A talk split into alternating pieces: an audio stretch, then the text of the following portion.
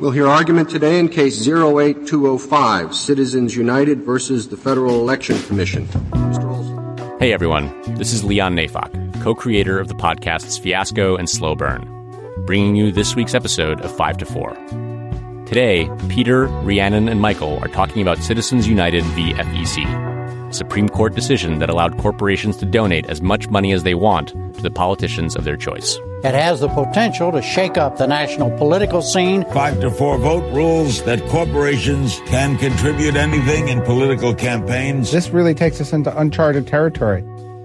Citizens United resulted in billions of dollars being pumped into politics, all in the name of protecting the free speech rights of corporations and the rich people who run them. It has dealt a critical blow to our American democracy. This is 5 to 4, a podcast about how much the Supreme Court sucks.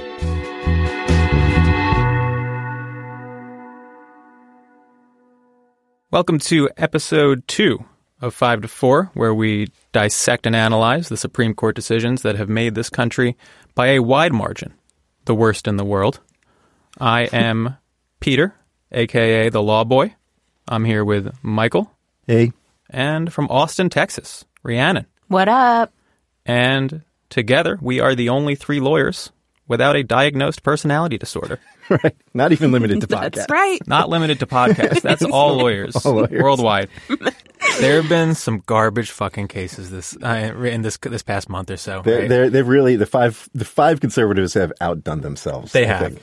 If you had asked me a couple years ago if you could just uh, like no scope a teenager across the Mexican border uh, without any consequences at all, You- you- I would have said probably not. No, that, does, that, doesn't sound right. Doesn't seem like a close issue either. No, but I was wrong about that. Yeah. I was wrong Yeah. about that, and that's that's why I'm not up there with the big boys on the bench. right. Today, we are covering Citizens United v. FEC, maybe the most symbolically important case of the past decade, a case that has kind of come to represent the impact of income inequality on the political process and has become emblematic of the ideas that money is speech uh, and that corporations are people and all of these kind of big concepts that sound completely ridiculous and are completely ridiculous. That's right. And, you know, we, with this podcast, we're trying to show that the Supreme Court is not apolitical. The justices have agendas and they push those agendas. And I think this is a prime case for that. The whole process that gave us this decision was just blatantly political and hard to hide um, what was going on here. Yeah, absolutely. I do want to point out, you know, I think we're likely to get some criticism here because this is about big money in uh, political advertising, and and this podcast also runs some ads. But we, our promise is that we will not be influenced by those companies, nor will we ever advertise. And this is this is a guarantee for a company that was instrumental in a genocide in the past fifty years. That's our that's our promise to all of you.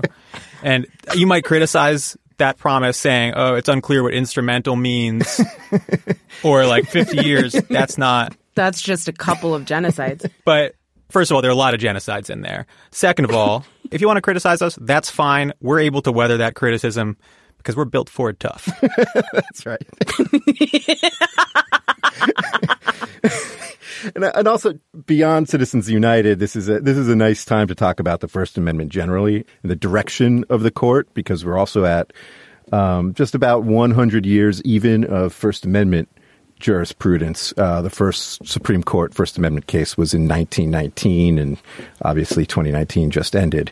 If you look at the arc of uh, the court's decisions, the early cases seem to be very concerned with, you know, minorities, the disenfranchised, the, the powerless citizens. You have anti-fascist leagues uh, suing the government because they were put on some government watch list and the Supreme Court saying that they can challenge their inclusion on that in the 40s or, you know, the NAACP in the 50s using the First Amendment as a shield. And this is uh, maybe the case of all cases that sort of shows how the court's emphasis ha- has shifted to protecting the wealthy and the powerful. Yeah, so here in Citizens United, the court is asked whether McCain Feingold, a 2002 law that bans outside political spending right before elections, violates the First Amendment by unconstitutionally restricting a corporation's political speech. And the court says that not only does this particular ban violate the First Amendment, but in fact, any expenditure by a corporation at any time and for any amount is protected under a corporation's right to free speech. The idea that corporations have speech something that sort of slowly built up momentum until it hit this crescendo and turned into something, I mean, that I think started off a little weird and is now just completely ridiculous. Right. Right. So in this case, the party asking for the Supreme Court to weigh in is Citizens United, uh, originally known as Americans for Bush. These guys are a political action committee founded in the late 80s to support George H.W. Bush in his campaign for president against Michael Dukakis. So, uh, Ree, you want to start walking us through the history? Like, how does this get to the court? Americans for Bush are the people who um, produced the racist as fuck Willie Horton ad back in the late 80s. So it's about this uh, furloughed Massachusetts prisoner who was accused of sexually assaulting a woman while he was out of prison. Bush accused Dukakis uh, of not being tough on crime in that ad. Um, it's racist. It shows the guy's mugshot. It's disgusting. It's all, it um, calls him Willie Horton, even though he didn't go by Willie. it's like extremely fucked up. Is that true? It's 100 percent true. I, did, I didn't know that. Jesus yeah, Christ! Those guys who made who made that ad. Um, once Bush the first uh, was elected, Americans for Bush turned into Citizens United, and they hire this guy David Bossie. He is obviously obsessed with the Clintons in the 90s, running ads against Bill, Al Gore in 2000, and then Kerry, John Kerry, of course, in 2004. Um, this guy says that he's inspired by Michael Moore, and particularly Michael Moore's film Fahrenheit 9/11. Um, and he's inspired to make political documentaries. he starts with a rebuttal documentary that's called Celsius 4111. Whoa. Punchy. so creative. Um, in an LA Times article in 2004, uh, Bossie says, after seeing Moore's impact, I wanted to counterpunch. Documentaries have become a weapon of the left. Still true. Right. If yeah, you record totally right. stuff Uh, right. and then show people what, what, what happens, So perfect. About that's that. a weapon of the left. Photographs too. I feel the same way about them. So, you know, this guy obviously sees himself as a propagandist, right? Right. Um, absolutely. He's a, he's a political operative. Yeah. The problem with that uh, is the FEC correctly identified that Citizens United was a political organization. It's not a bona fide movie studio commercial venture. Um, and so they continued to restrict Citizens United's ability to air their movies in advance of elections. Right. Again, because uh, McCain Feingold, the campaign finance law, uh, said at the time that corporations couldn't run ads for a federal candidate within a certain time period before an election. Right. So David Bossie is like, hmm. He's got the fucking like answer to that. that. And he says, All right, well, what if I turn Citizens United into an actual movie studio then? I, I bet they turned out some quality shit. Yeah, you know, um, they Citizens United has made over 20 movies now, including several that have been written and directed by uh, the garbage smelly Steve Bannon, such as Fire from the Heartland, The Awakening of the Conservative Woman, Something tells me that's not a sexual awakening. which features Michele Bachmann, Ann Coulter, Michelle Malkin, etc. Good stuff. One of the movies that um, that they made was Hillary, the movie. Even punchier than Celsius 41 Agreed, 11.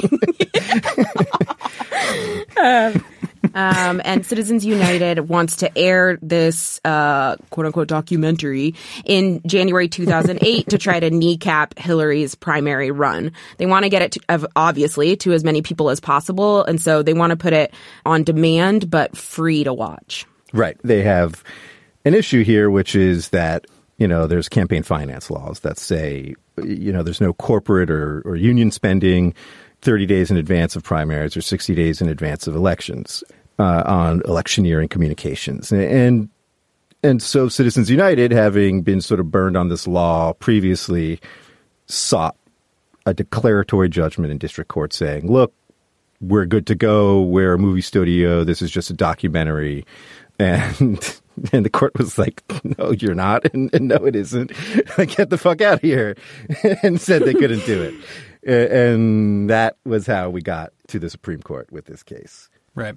And so this starts on a very narrow question of whether the law is unconstitutional as it's applied to this documentary. And, and Citizens United is making a number of arguments that, like, look, the law doesn't really cover us, or to the extent it does cover us, it's unconstitutional in those in those ways. And there's oral argument on this point in March of 2009. But the justices, the, the conservative justices, were not satisfied with that and, and they pushed uh, Citizens United during oral argument on a much broader question of whether the campaign finance law and the restrictions on corporate spending were in their entirety unconstitutional. And this pisses off the liberals on the court. So David Souter, who's like a few weeks from retirement, writes a dissent that, according to some reporting, is just airing all the court's dirty laundry, accusing the conservatives of, you know, blatant political machinations. And so somewhat shamed by this, actually like cowed by, you know, a retiring justice ready to just put them on fucking blast. They decide to to set this case for re-argument.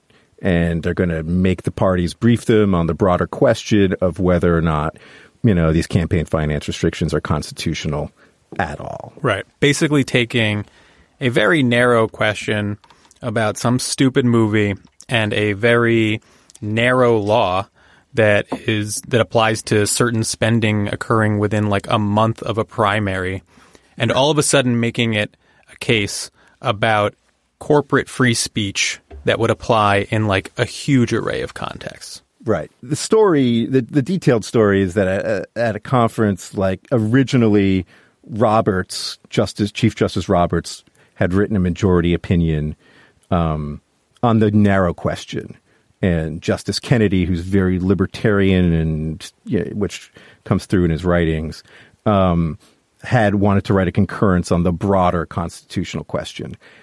But Roberts was persuaded by Kennedy, and they decided to switch and that was when Souter started to write a dissent, you know, calling them out for being a bunch of fucking hacks. And it's important to realize a few things, which is one, justices and judges in general, they, they have certain intuitions about the law, and maybe on non core issues, they can be persuaded one way or another, right? Some arcane workings of maybe like patent law or some shit, they might be persuadable. But but these guys have ideas about the way the First Amendment works, right? They they know what they think about things like campaign finance law, right? These are big issues that they've been thinking about for a long right. time. They've been talking about it, uh, and uh, all their friends have been complaining about it at fucking cocktail parties that they're at right. for 10 years. That's right. Right, Yeah. right, exactly.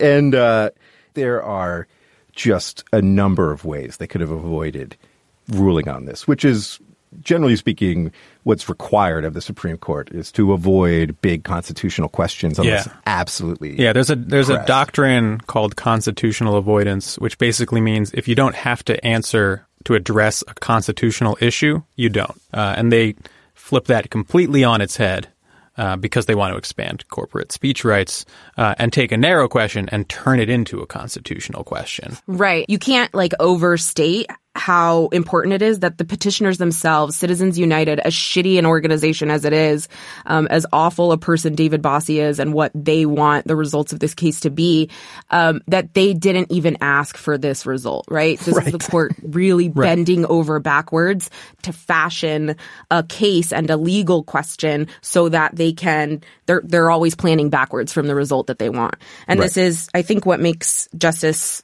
John Paul Stevens in dissent here. Um, you know, this this is kind of a famous dissent of his. It's known as like pretty intense. It's ninety fucking pages long. Right. They they wanted to avoid the shitty Souter dissent, and instead they got the shitty Stevens dissent, and he's like a better writer than Souter. Too, He is. So Although 90 pages. nobody's going to read it. Believe I didn't read that shit. and but what is good about the dissent is like it does do that. I mean, there's a little peel back of the curtain, right? It's a little bit mask off where he's Yes. calling out like what's going on. So he says, "quote It is only in the most exceptional cases that we will consider issues outside the questions presented. The appellant in this case did not so much as assert an exceptional circumstance, and one searches the majority opinion in vain for the mention of any." That's unsurprising, for none exists. Setting the case for re-argument was a constructive step, but it did not cure this fundamental problem. Essentially, five justices were unhappy with the limited nature of the case before us, so they changed the case to give themselves an opportunity to change the law. it's it's very upsetting and my, my heart is like pounding right now I'm, I'm so worked up but but one thing i was thinking about is like one i feel like you could go through law school very easily without ever reading this case but two even if you did there's no way any of this shit is going to end up in your casebook right Right. you're going to read like a little introductory paragraph from the author of the casebook that basically tees up some of the bullshit issues. And then you'll read a few excerpted paragraphs from Kennedy's majority opinion about the First Amendment, and then maybe a few paragraphs from Stevens' dissent. And this context is very important for understanding what this case is and what the court is doing here. Yeah, I mean it's ideological warfare, right? And it's express. It's uh, as close as you can get to admitting that you just have this political goal you want to achieve, and you're going to go do it. But yeah, I mean, I did learn about this case in law school, and I didn't learn about the history of it until I read about it myself. Right. It's taken for granted that like this argument and the the holding of the case are legitimately gotten to. Like the process was legitimate and Right. A- a- You know, and, and I think setting the case for re-argument after you had already written your majority opinion deciding the case one way along those questions is like such obvious bullshit, right? Like there's no chance. Real weird. Right? There's there's no chance that they're actually going to change their mind at Right. this point, right? This is about laundering it. It's about legitimizing what they're doing. All right, let's let's talk about the opinion itself. Michael, you want to? You're the election guy, you know, the election law guy. I was I was briefly an election lawyer. I, I know a little bit about this stuff. after this episode Michael will have n- no more expertise. Michael peaks episode 2. All right, so just quickly going through the decision, and you know, I don't think this decision is worthy of extended discussion, other than to uh, you know take a massive shit on it. So, just describing its reasoning as briefly and succinctly as possible. That sucks ass. yeah. Moving on. Obviously, when you're talking in abstract terms, the government banning speech sounds pretty bad. Censorship sounds bad. And in elections, of course, political speech is maybe the core of the First Amendment. That all sounds bad, right? And so there are portions of this opinion that you can be fooled into thinking sound reasonable. Right. There are definitely a couple of big misconceptions about Citizens United, things that it's sort of it's come to be associated with, although it's not really the case for those things. Right. Um, if you ever talk to like a conservative or see a conservative academic talk about it, they'll say, "Well, actually, you completely misunderstand the case because money as speech that's a settled question, Right. and uh, whether corporations are people that's a settled question. But that's only really true in like a narrow, almost semantic sense. There is absolutely no coherent, comprehensive explanation under federal law for why and to what extent corporations have constitutional rights at all, despite the fact that they are not actual people. What there is is like a mishmash of different theories of rights with no real consistent framework. And it's sort of unclear why these entities created by state law Right. would be subject to federal constitutional protection. And, you know, some decisions have granted corporations due process and property protections. And I guess you shouldn't, the feds shouldn't be allowed to knock down a corporation's door and steal their stuff. I will begrudgingly accept that that is, that sounds It right. depends on the corporation. Um, but they haven't been expressly granted speech rights, and it's not really clear if they even could be. right? And, and so when we're talking about bans on free speech, you got to think about what's required, right? You need a speaker. And in this case, that's a corporation. And of course, corporate personhood m- makes sense, right? Like corporations need to be able to sign contracts and you need to be able to sue them. But whether or not that means, you know, corporations have feelings that they need to express, you know, that like General Motors is really behind Mayor Pete.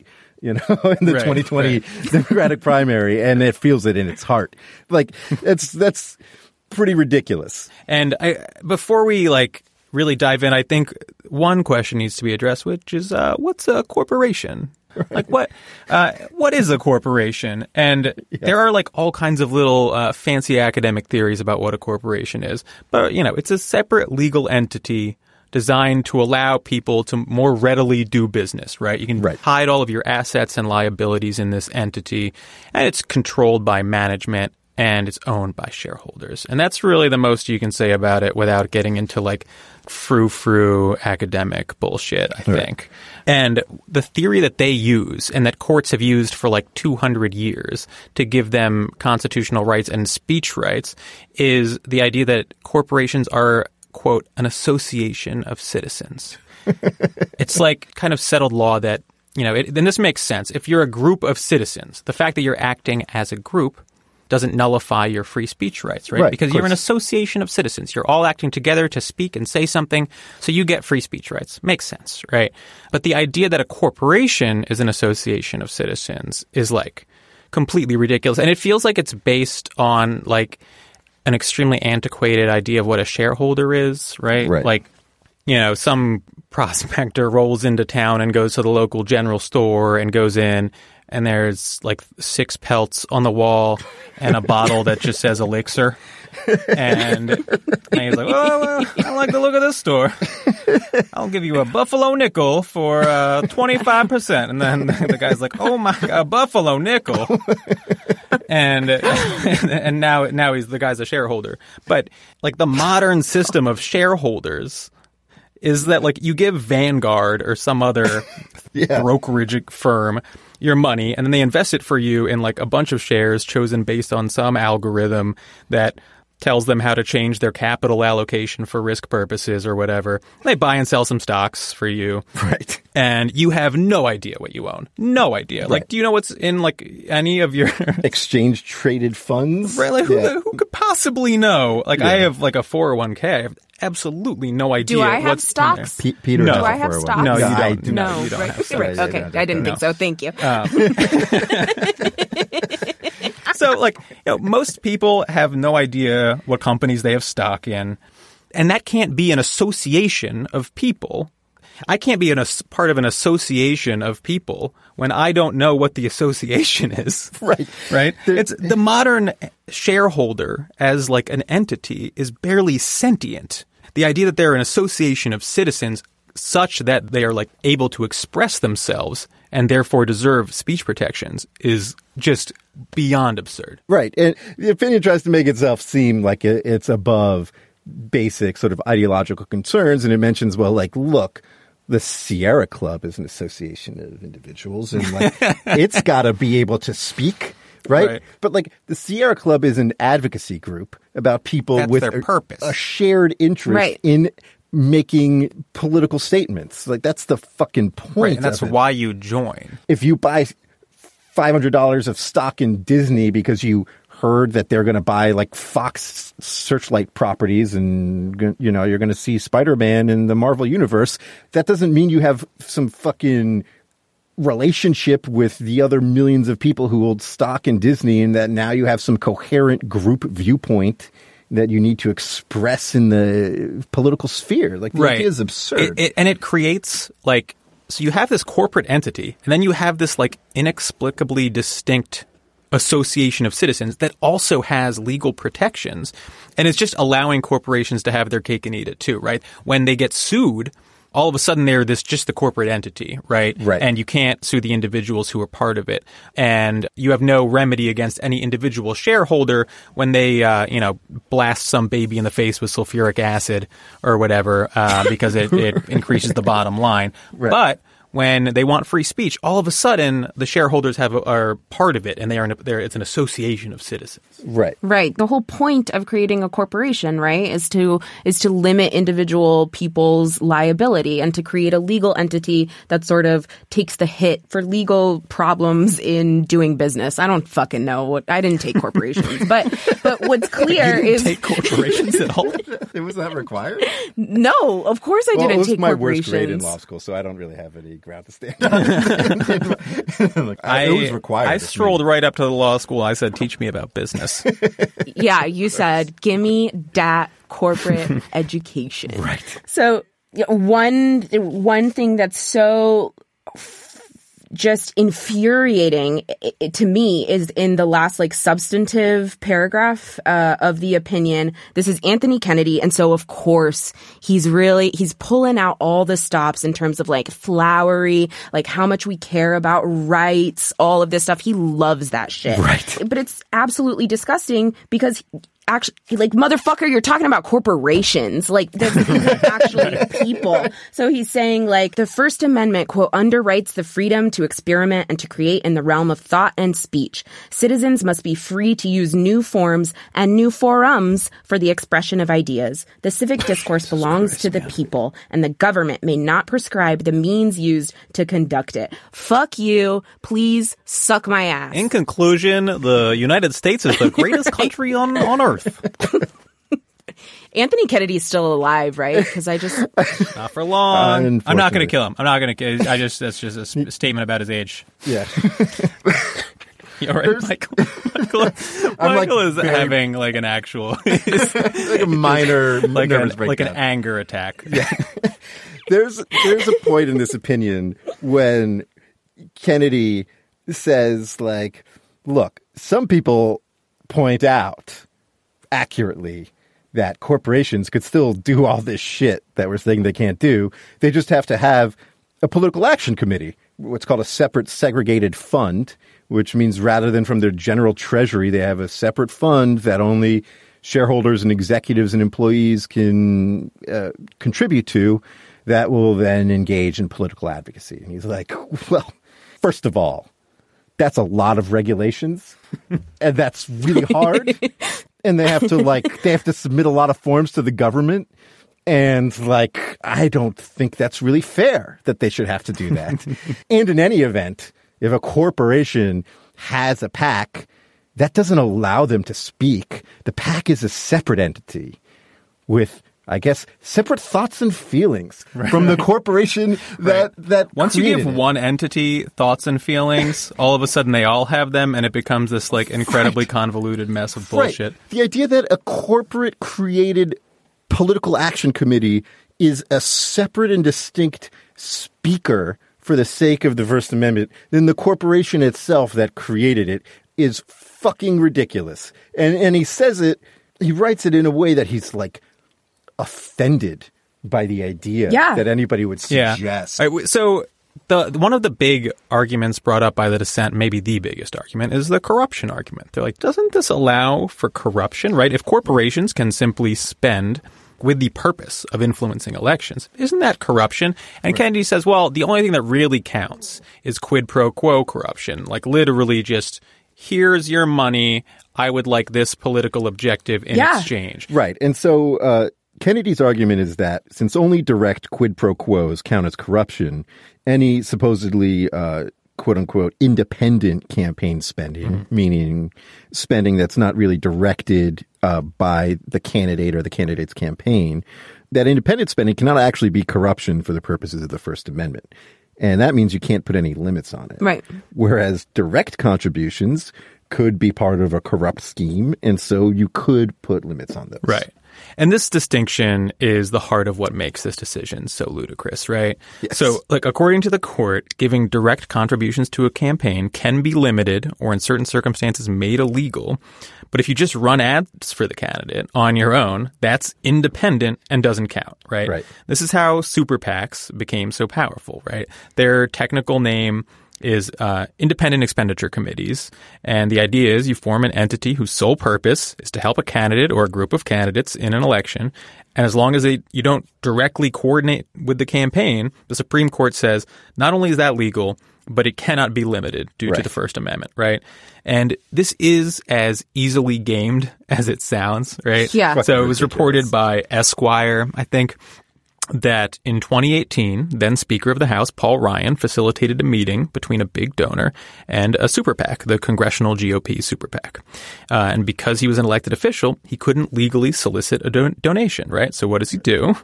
He makes the pitch to the donor and then just leaves the room while the donor and the PAC representatives talk money. That conversation ends with a $30 million donation to the PAC. And despite the fact that the distance between the politician and the PAC in this case is completely artificial and fraudulent, that's ostensibly legal under Citizens United. And certainly Paul Ryan is banking on it being legal. right. no, no corruption there. And yeah, and that's like, you know, that's happening behind closed doors. But you have right out in the open, you have fucking Michael Bloomberg pouring hundreds of millions of dollars into elections. That's right. For Democrats and Republicans alike. And then bragging about it on national TV in a, in a fucking Democratic primary debate, saying that he bought 21 congressmen, which, you know, he's not a total idiot. He correct himself and says he helped them get elected. But, you know, that shit slips out because, you know, he thinks that, you know, he says that in private all the time. he brags to his buddies at their little fucking cocktail parties. And, and, uh, the Supreme Court thinks that's okay. They say, look, that's not corruption. It's not even the appearance of corruption. Right. Because he didn't directly coordinate with the campaign. or if it's the appearance of corruption, it That doesn't matter. It doesn't matter. Right. Uh, yeah, it's it's very fitting that a decade after Citizens United, you have Bloomberg, officially the ninth richest person in the world, just openly and unapologetically trying to purchase the presidency of the United States. Yeah. With what I think, no matter what happens, has to be described as some amount of success. Absolutely. And, you know, it's in large part because he's making huge donations to establishment Democratic politicians to win their favor. And those donations are considered protected free speech under Citizens United, right? Right. And the, the Supreme Court has said not only is this not corruption, but it is sacred and untouchable free speech, right? And I think, you know, the bottom line with this stuff to me is that I don't think that conservative justices care whether this is corruption or not, right? No. Right. They know the Republican Party is fueled by big money, and this is just how the wheels are greased, right? Right. And they're going to get behind it one way or another. Right. It's clear from the opinion. They think that that's normal. Yeah. They think that you should be able to do this. It goes back to like couching it in this really flowery language. In the second paragraph of this goddamn awful opinion, Kennedy is quoting the evil one himself, Scalia, saying, um, "Oh, we should note that th- this case overturns." The Austin decision. And in Austin, the Supreme Court held that speech could be banned based on a corporate speaker's identity. So there are some rules, there are some restrictions on corporate speech. But in this opinion, Justice Kennedy quotes Scalia, who um, said in another case that Austin was a significant departure from ancient First Amendment principles. Again, you have the mysticism around the law. Ancient. Dude, the First Amendment's like five minutes old. what the fuck are you talking about? Like, it's not ancient. There was a longer gap between when the country was founded and the first time the Supreme Court handled a First Amendment case than That's a really good point. from then to now. Like this fucking ancient case isn't even like half as old as the country. Like there are people alive today that are older than like the oldest Supreme Court First Amendment case. This is not ancient. This is literally law that's been created in the lifetime of Yeah. living people. Yeah, but to be fair, it's like just a couple women in Japan. Yeah, it's like five people. But so the the other thing that um, they basically do away with is the idea that the appearance of corruption matters, right? Right. And it was, this is a, a part of the law previously where um, the court had said, "Look, we want to not only do away with corruption, but also the imp- appearance of corruption, um, so that people don't lose confidence in democracy." which makes sense. Like if, Yeah. if democracy is powered Sure. by people, it sort of starts with their investment in the process. Right. right? And Um, and the majority basically says, well, look, the, the public's not going to lose confidence in democracy. And that's really it. That's like a direct quote. It, it is. And it's, I- it's- I- I have it. Yeah, pull up the quote. Yeah, yeah. Let me let me get it. Um, uh, the appearance of influence or access, furthermore, will not cause the electorate to lose faith in our democracy. That's the fucking Supreme Court Well, that's reassuring, though. holding force. Yes. Thank you so much. on this shit. Thank you, Anthony Kennedy, for letting me know. I'm gonna sleep good tonight. I don't Right. know about you guys. The Constitution Anyway, has objectively spoken. false. Objectively fucking false. So, right, right. Fucking wrong. One of the many times that and this is like a classic thing that conservatives do, where they just sort of like assert this thing, and you're like, "Isn't that an objectively measurable concept?" Uh, and then they just move on.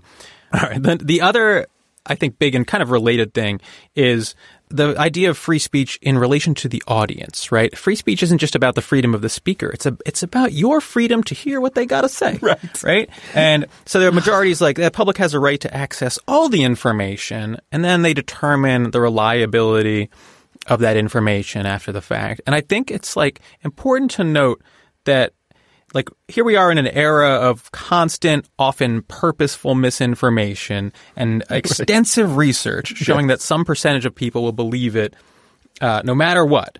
And maybe we should be evaluating the rights of the listener to hear something with like a little more nuance given our understanding of that, right? Like we live in a world where, you know, 40% of the population believes Hillary Clinton is a murderous pedophile, right? Which means that 60% of the population is wrong about that. That's right. but hold on. There's also Kennedy says this. Uh, this is a direct quote. There's no such thing as too much speech. Eat shit. like, obviously, there are restrictions on the First Amendment. Right, there are all kinds of like you know classic fire in a crowded theater sort of thing. You know, you can't make direct threats.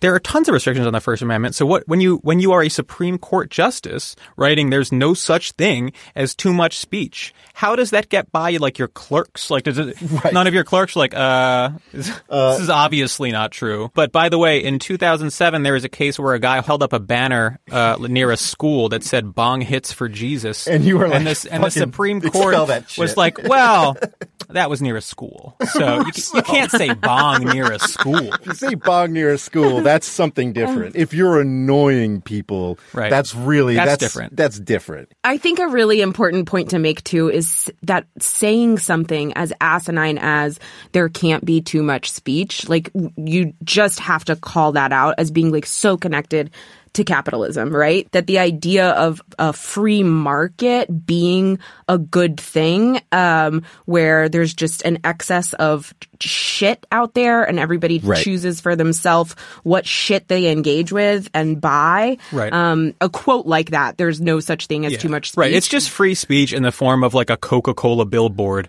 outside Right. your fucking Exactly. apartment. He he even mentions Yep. the marketplace of ideas, which like fucking drives me nuts because like the marketplace of ideas is like a great idea if we think like McDonald's makes the best fucking hamburgers that have ever existed, right? right. because, because pretty much everybody, if they've eaten a hamburger and they've eaten a fucking McDonald's bullshit hamburger, and like, is that really is that that what we're going for here? Like, is Right. that the idea? That- that- Right. Have the best hamburgers won? right. Well, that's All right, hold on. Well, let's. I want to get into what I think is no joke. The majority's only like real decent point, which is that there's a weird tension here. If you're restricting the ability of corporations to spend on political expression, then what do you do about media corporations? And the majority puts this forward as sort of just like, ooh, like. Yeah, are you are you saying that you can restrict, you know, MSNBC or something? Right. Um, now, Stevens, Justice Stevens, in his dissent, is just like, well, that question isn't even before us. This isn't a media corporation, which is a good point, but also, let's be honest, a little bit of a dodge, right? But I think perfect example of just like the conservative preference for rules, even if the rules are bad, rather than like actually engaging with nuance and context. They would much rather have a bad rule than give uh, like uncertain guidance to judges who might, in their mind, do the wrong thing with it. Right. You know, it sounds scary, right? And, and like it does sort of like raise this concern. And, and if you're not really thinking too critically about it, you can be like, yeah, what if the government is like, no more CNN. Where will I get my pro Clinton news? or, or whatever, right?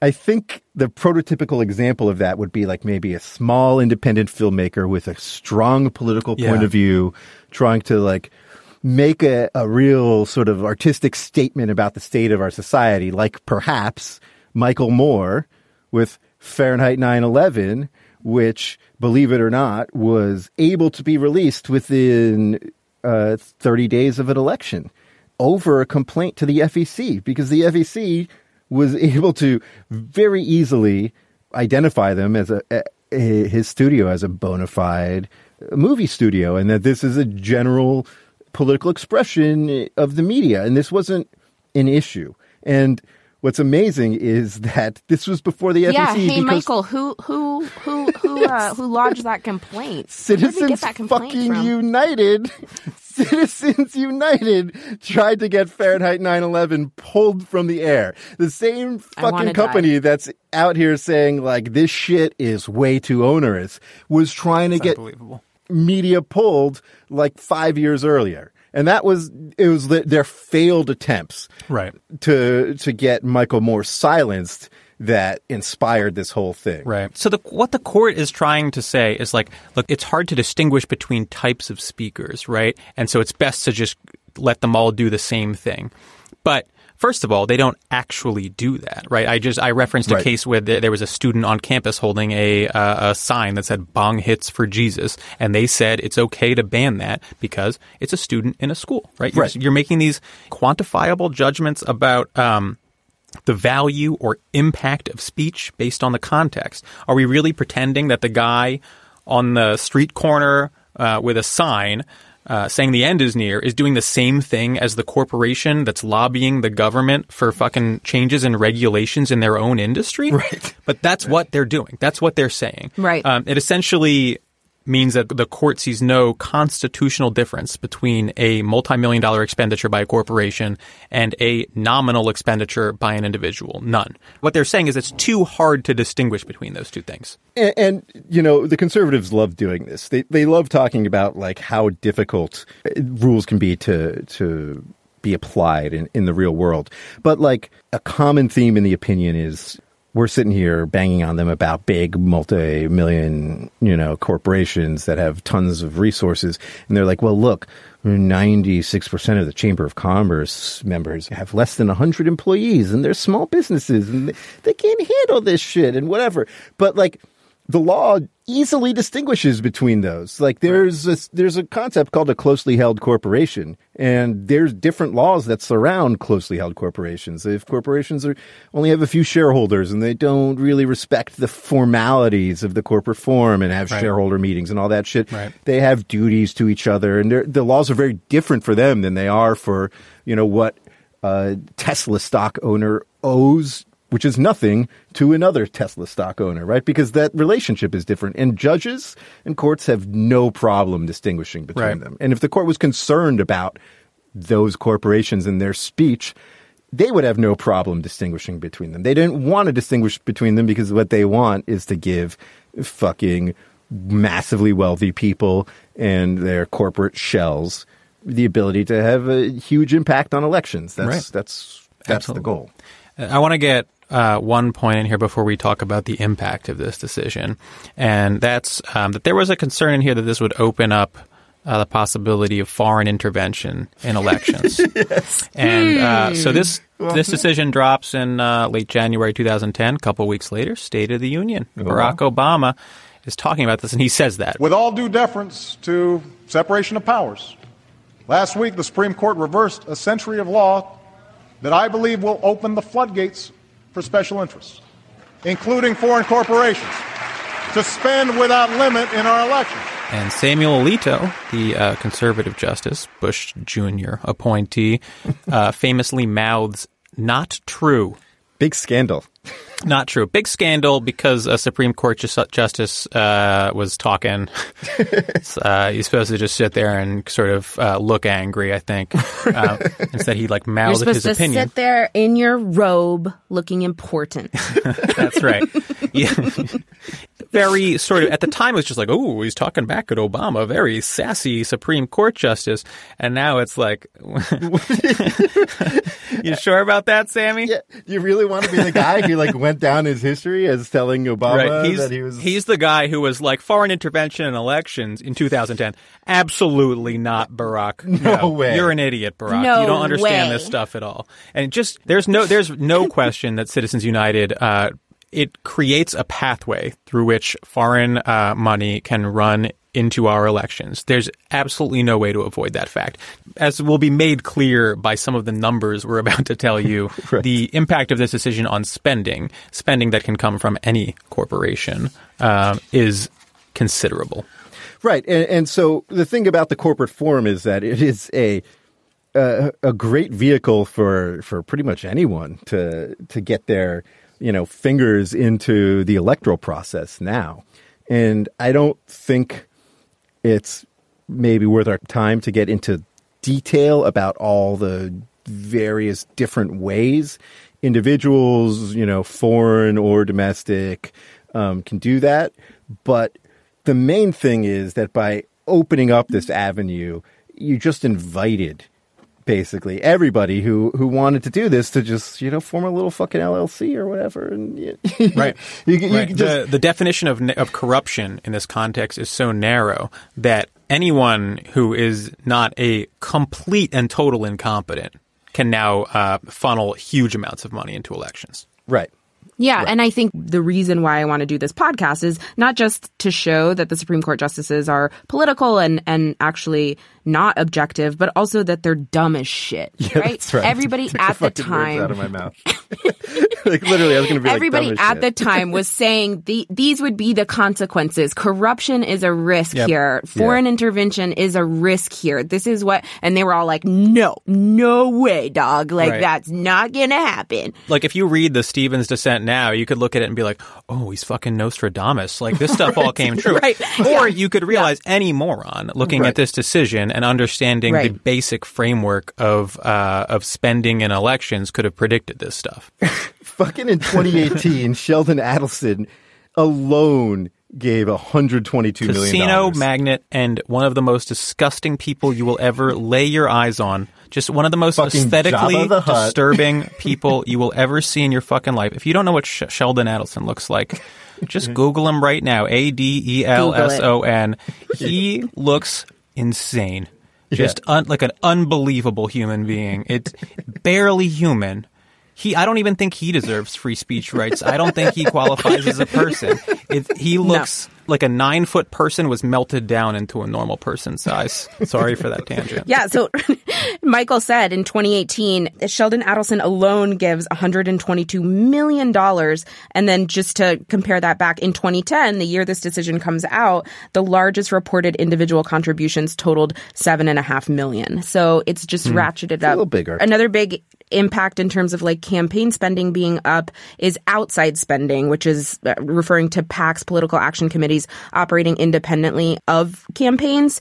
Um, so, for example, in 2008, that outside spending totaled um, little over 330 million dollars. Fast forward to 2016, we're talking in the billions now, 1.4 billion dollars, and in 2018, the first midterm. Uh, with over one billion dollars in spending, Yeah. I so an, uh, one way to contextualize this is um, has anyone listening to this podcast ever tried to max out their donation to a candidate? Because the maximum that you're allowed to donate is twenty eight hundred dollars per candidate per cycle. If you've done that, call me because that means you have like three thousand bucks. That also means you're rich. yeah, that is a lot. I mean, so the the end result of this, and by the way, those restrictions have been found constitutional. All of this like highfalutin language about how the importance of speech and shit uh, has not prevented the Supreme Court from saying, "Well, yeah, you can cap individual contributions," and the result is that while you can only donate 2800 if you and uh, some of your richer friends decide to uh, form a company pool together your millions Right. all And- of a sudden you can Right. spend the whole fucking thing Right, a- and you want to run an entire shadow campaign, like Right. in parallel with the the candidate of your choice. Yeah, you can do. You and your friends can do that too. just like a billionaire, you and your friends are allowed to run ads right. uh, against or for the candidates of your choosing. So don't tell me that this country is ine- unequal. Right. The easiest way for a normal citizen to actively engage in the political process in a meaningful way beyond just like talking to your neighbors is very restrained. Mm-hmm. Mm-hmm. Whereas people with means can fucking go hog wild. They're sorry. Oh my god, I love it. Michael is just just I'm sorry. ready Yeah. ready to punch someone. I, I mean, Well, after this, we'll go punching people. Next episode uh, is Fisher v. Texas, which is, um, I think the best way to put it is the story about the dumbest white girl you ever heard. um, It's going to be good. It's an affirmative action case and a, a great exploration of one of the more mediocre women you'll ever hear about in your whole life. 5 4 is presented by Westwood One and Prologue Projects. This episode was produced by Katja Kunkova with editorial oversight by Leon Neyfakh and Andrew Parsons. Our artwork is by Teddy Blanks at Chips NY, and our theme song is by Spatial Relations.